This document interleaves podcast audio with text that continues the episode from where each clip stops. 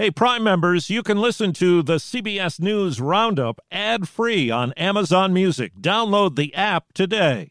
This spring, if you'd rather spend time enjoying your lawn instead of trying to keep it alive, there's good news. TruGreen is the easiest and most affordable way to get a beautiful lawn. All you have to do is water and mow, and they'll do the rest weed control, fertilization, aeration, and even some things you might not even think of. They'll do all of it, while you can do literally anything else. With TruGreen, you can have your lawn looking as good as a putting green. That's not hyperbole. TruGreen is the official lawn care treatment provider of the PGA Tour. TruGreen offers a satisfaction guarantee, and they have a verified best price promise, which guarantees you the lowest price with no compromise on quality. You do you. Let TruGreen do your lawn care. Visit trugreen.com to get the best lawn at the best price with the best people guaranteed. On the CBS News Weekend Roundup. Welcome to the Kaleidoscope with Allison Keyes segment, where every week we discuss issues including race. This time we're talking about the case of Brittany Watts. She's the black Ohio woman charged with a felony after having a miscarriage at home. Watts ultimately was not indicted, but her case raises huge questions about health care, policing, and the risk of women in similar circumstances after Roe v. Wade was overturned. We warn you, some of what you're about to hear is very graphic. Her attorney, Traci Timko, joined us to discuss it and how Watts reacted when she learned she was no longer facing prison. I called her. We had no advance notice that that's what was going to happen. So as soon as I find out, I call her. She answers the phone, and I said, No bill. And there was this moment of she was completely silent, and then this shriek. And uh, it immediately made me cry. It was so emotional. You could just feel all this relief of emotion from her. Like you could just feel her. The way she's described it since then is it felt like the weight of the world was lifted in that moment. And I've said, and I could hear it happening in just that silence followed by that shriek.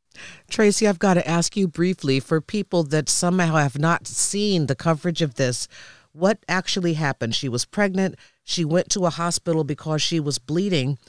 And yes. then unfortunate things happened there, right? Can you describe what, what happened? She went three times, right? Sure. Yes, she did. So she was uh, about 20 weeks pregnant. Uh, they actually determined ultimately 21 weeks, five days to be exact. But she goes to her doctor. She believed she had miscarried. She was bleeding heavily, uh, passing large clots she thought she miscarried. She gets to her doctor's office, and the doctor says, You haven't miscarried yet, but it's inevitable you're going to. She tells Brittany that the fetus is not viable, that there was a premature rupture of her membranes, and that she believed that she had a partial placental abruption and that they needed to induce that the doctor was recommending that they induce delivery uh, for Brittany's well being, uh, but that Brittany needed to understand that the fetus was not viable and wouldn't survive. She was there, she got there around 11 a.m. Around 5 p.m., she tells them uh, that she is going to leave the hospital. She said, You're not doing anything for me. She was very anxious, alienated, very upset uh, that nothing was happening. They told her that they were working on it, tried to convince her to stay. She's there another two hours and it's 7 p.m. out of frustration, anger, fear, uh, anxiety. She signs herself out against medical advice and goes home. She said, At that point, I knew that the outcome was that I wasn't going to have my baby. My baby was going to die, and they're not doing anything for me. So she goes home. She continues to bleed. That concerns her. The following day, she goes back to the hospital saying, I, I do need to be here. She's there for quite some time. Still, she isn't being treated in any way. She again gets upset, at the lack of treatment. Uh, she also felt that they were, in her words, judging her. Um, and she leaves the hospital again. Then the third day happens. Third day happens. She goes into full blown labor at home. Uh, she was uh, having serious cramping, lots of uh, pain. She goes into the bathroom. She believes that she uh, has to have a bowel movement, and she ends up miscarrying into the toilet at home.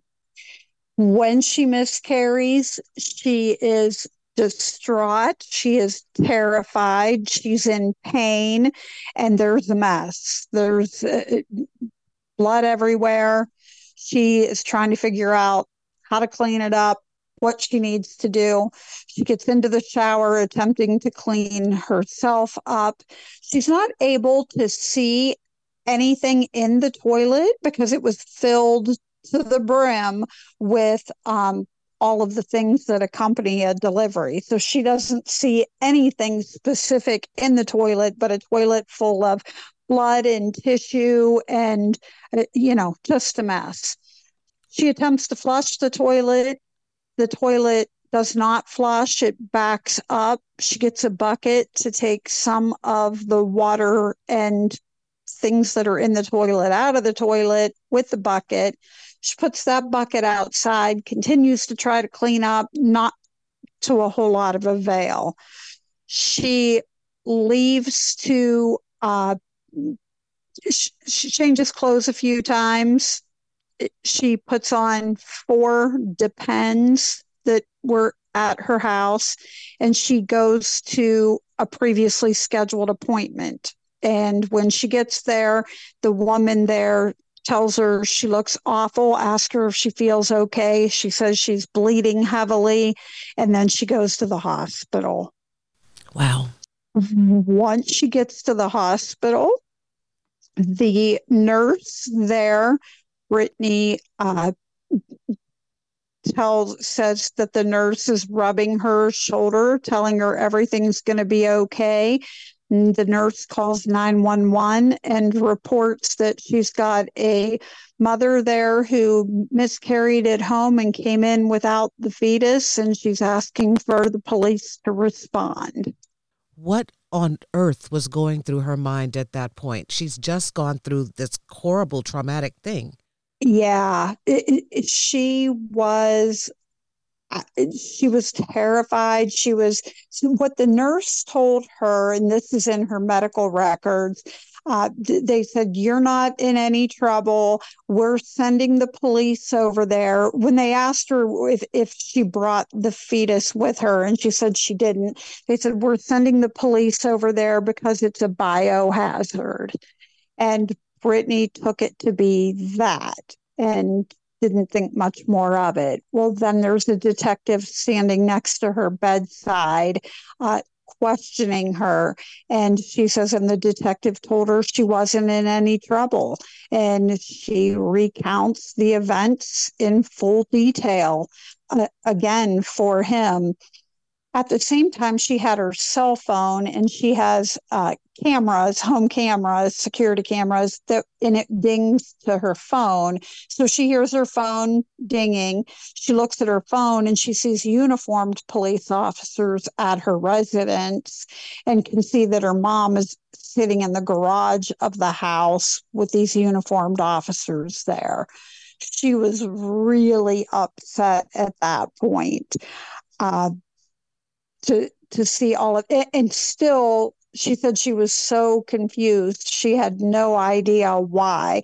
She said i didn't understand why they keep telling me i'm not in any trouble. I know i didn't do anything wrong yet there's a detective standing next to me. The detective and the nurse kept stepping away from her bed to go out and talk in the hallway and then coming back into her room. She said it was making me very uncomfortable. And then I didn't understand all of these police officers at my house. She's so she's at the hospital. The detective's there. The nurse is there. They're going back and forth out in the hall talking. And they didn't charge her then, right? They did they send her home or did they or did they put handcuffs on her at the hospital? They so she ended up that was a friday. She was in the hospital. She was in the hospital until monday. She got out of the hospital and it was about a week later or a little more than a week later that the detective called her house and uh, her mom answered the phone and the detective told her mom that there was a warrant for Brittany's arrest and that he was going to come pick her up to take her to court. So her mom went in her bedroom, woke her up, and said, The police are coming because there's a warrant for your arrest. Oh. They came and picked her up. They handcuffed her, put her in the police car, and drove her to court. So let me ask a couple of questions, and I know that you're her, her attorney, right? First yes, of all, yes. they they charged her with abuse of a corpse when she had had a miscarriage. Yes. Is is a miscarriage illegal under Ohio's law? And what is abuse of a of a corpse? And does a miscarriage fall under that? The answer is miscarriage is not illegal, and it and it does not fit abuse of a corpse. That was my issue all along with this charge. Under Ohio law, abuse of a corpse says that you may, cannot treat a human corpse in a way that would, quote, outrage reasonable community sensibilities. And my issues, there were two of them. Number one, fetal remains do not, are not, that's not a corpse. The problem under Ohio law is that the term corpse isn't specifically defined. But when you go to the general meaning of corpse, it's a human body. Throughout the Ohio Revised Code, fetal remains are defined very distinctly from a human body. fetal remains are referred to rather than as a body as a product of human conception. So, number one, my argument was this isn't a corpse.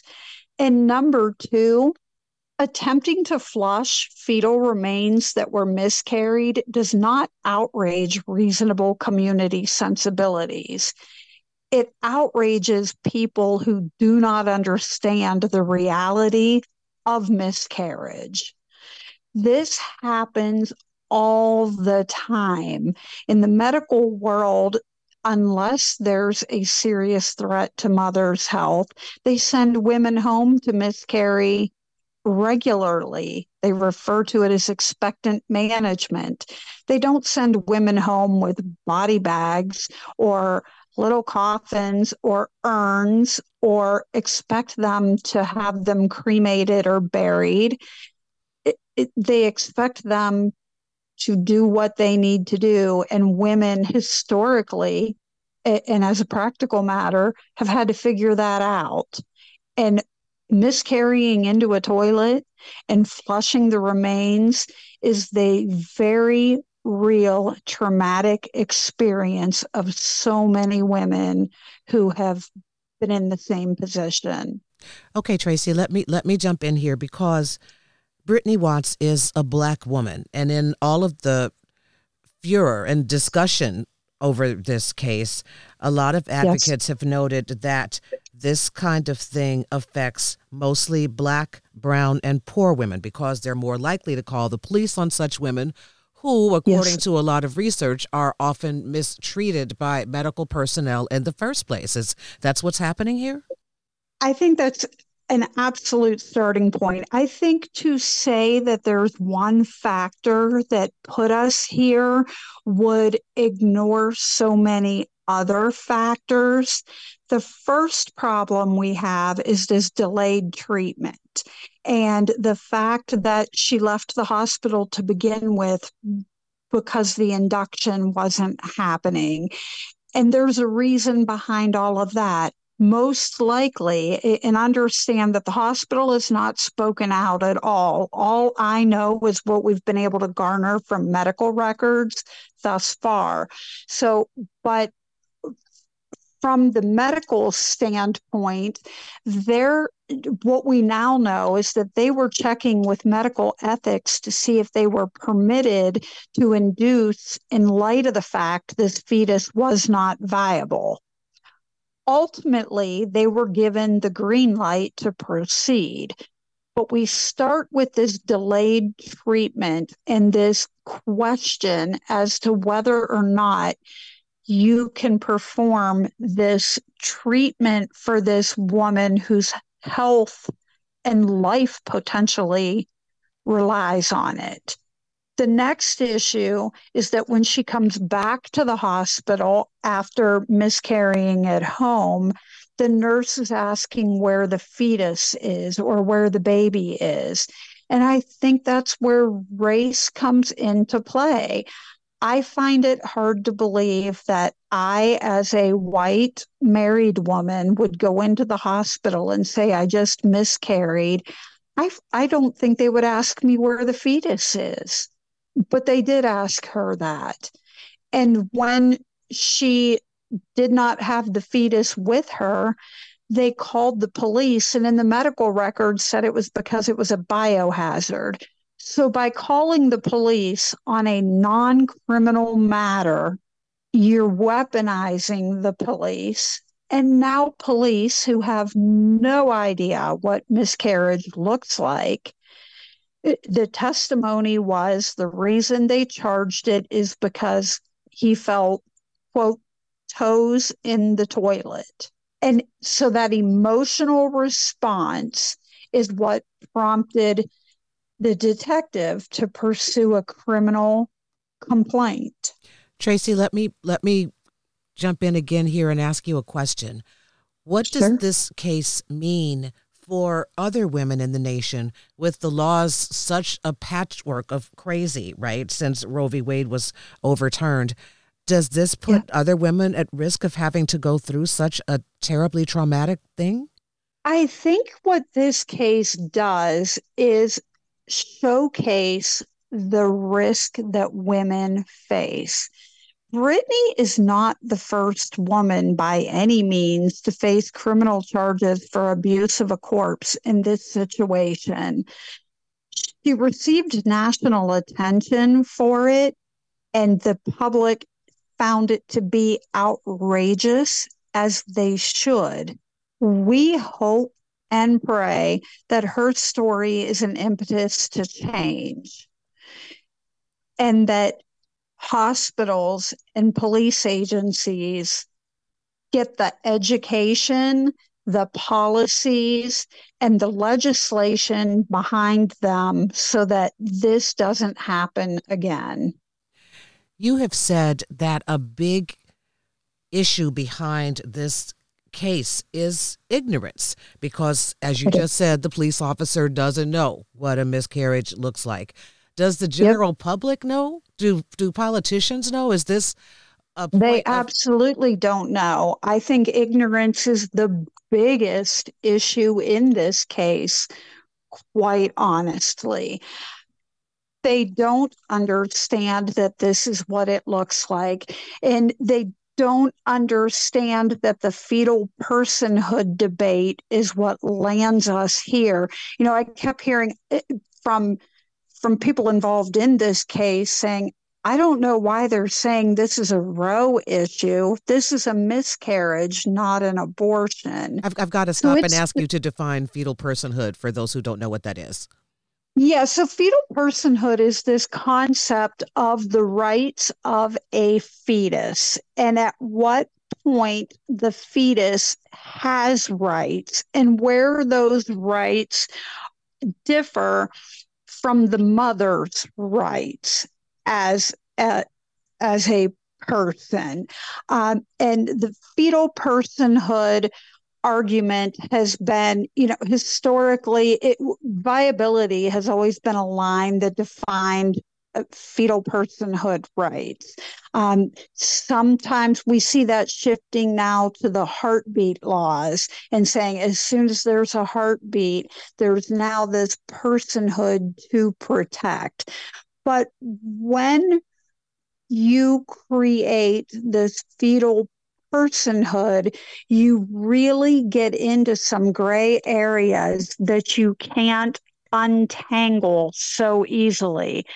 If a woman is four weeks pregnant and continuing a pregnancy is going to jeopardize her own life, if mom's life and fetus's life are on equal levels here, does that mean mom must die eh, because we can't save her life?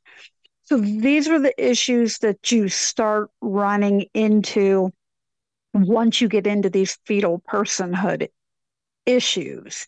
If a woman is a marathon runner and she runs, you know, 15 miles and she's eight weeks pregnant and it causes a miscarriage. Is she criminally responsible for that? We sure as heck would find that outrageous, I hope, but that's the reality of the fetal personhood issue when not carefully considered. Traci, let me ask you one brief question because we're going into a presidential election and abortion rights is a big issue. The First Lady yes. has invited uh, Kate Cox from Texas, the woman who wasn't allowed to have an abortion when she when her uh, fetus had fatal abnormalities. What would you like to hear briefly from the candidates on each side about what to do about this? Yeah, so you know, I think one of the biggest problems we have is that this issue has been so politicized and that people take a stance. They think i'm an r and therefore i must believe um right to life and there's no flexibility there or i'm a d and vice versa. And i think we have to get back to humanity. I think we have to get back to common sense. Brittany could have been any single one of us as women or our mothers, sisters, daughters, wives.